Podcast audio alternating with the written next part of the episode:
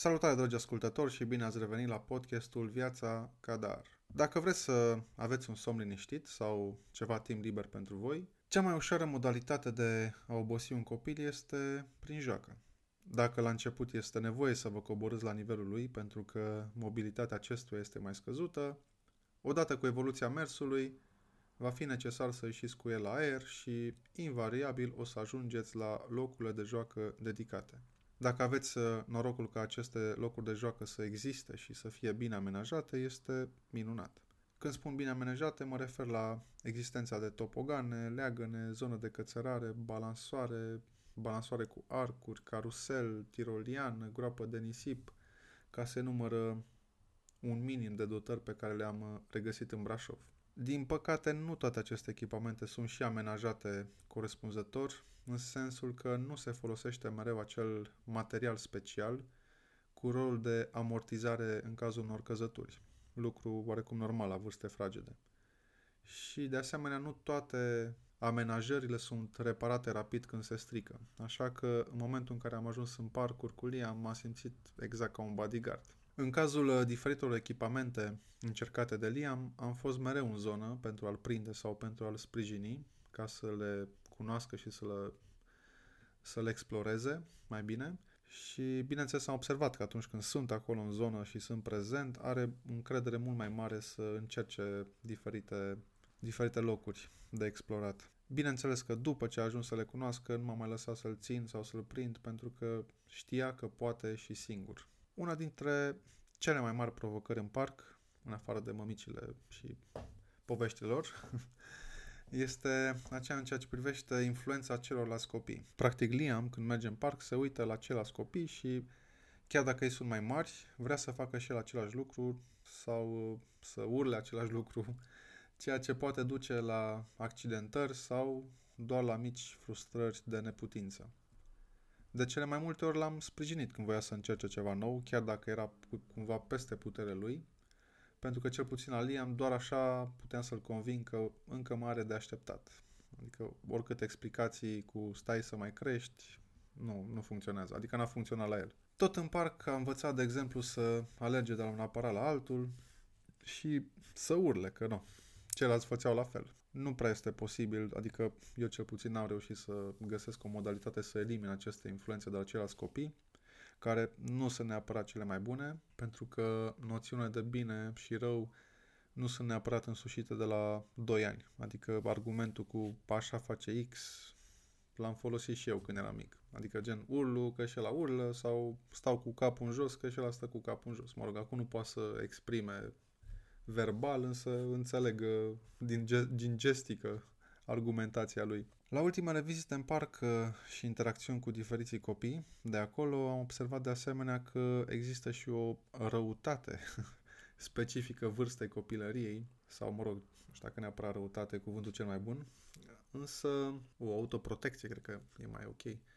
Um, practic exprimat atunci când efectiv vin alți copii și au tendința să-i dea la o parte pe cei mai mici ca să folosească ei, de exemplu, leagănul sau să se dea în topogan sau să, să ia din mână o jucărie interesantă. Din nou, noțiunea de bine-rău încă nu e de plină formată și înțeleasă și atunci no. De felul meu sunt liniștit. Însă în, în astfel de momente recunosc că mi s-a umflat puțin vena.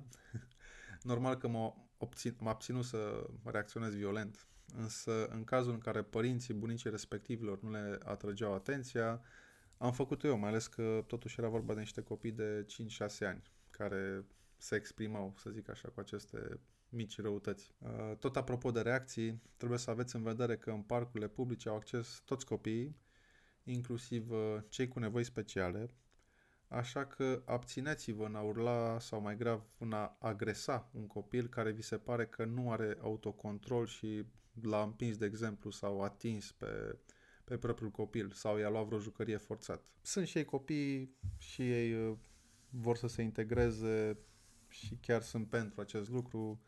Consider că un copil, de exemplu, cu autism sau, nu știu, cu sindromul Down este tot copil. Adică sunt împotriva excluderii acestora din uh, astfel de spații și de interacțiuni. Și chiar l-am încurajat pe Liam să se joace și cu ei. Adică la fel, ei nu au, uh, nu văd nimic diferit, că arată diferit sau se comportă diferit. O lecție importantă învățată în parc a fost să merg mereu cu un rucsac în care să am apă, șervețele și jucării multe și variate. Pentru că aici de obicei, în parc, uh, mai vin și alți copii care au jucării la fel sau diferite și orice copil, inclusiv Liam, își dorește ceva ce el nu are sau are, dar este diferit. Bineînțeles, tot timpul s-au făcut schimburi de jucării cu alți copii, am promutat altora sau am împrumutat de la alți copii jucării sau trotinete și totul mi-a fost ok. Chiar dacă, noroc, e cu pandemia și cu virusul, însă, nu.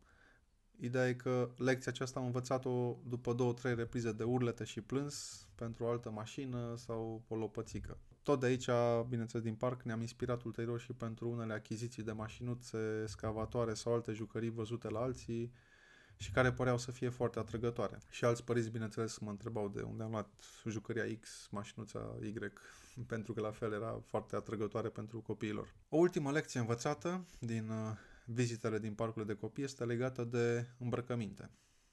În afara faptului că trebuie să fie comodă sau impermeabilă când este în apă sau noroi, rețineți mai ales că dacă există și o groapă de nisip, după ce reveniți în casă veți fi nevoiți să puneți la spălat cam toată ținuta. Așa că hainele albe sau deschise sunt destul de sensibile în zonele de joacă. În încheiere, vă pot confirma că una sau două ore de joacă activă în parc va asigura pe lângă un spațiu de socializare și învățare activă pentru copil, un somn liniștit și prelung, care vă va permite să mai faceți și voi câte ceva în liniște ca și timp liber. Acestea fiind zise, vă salut, iar dacă aveți întrebări, nu ezitați să-mi scrieți la marian.cadar.gmail.com Grijă de voi și pe curând!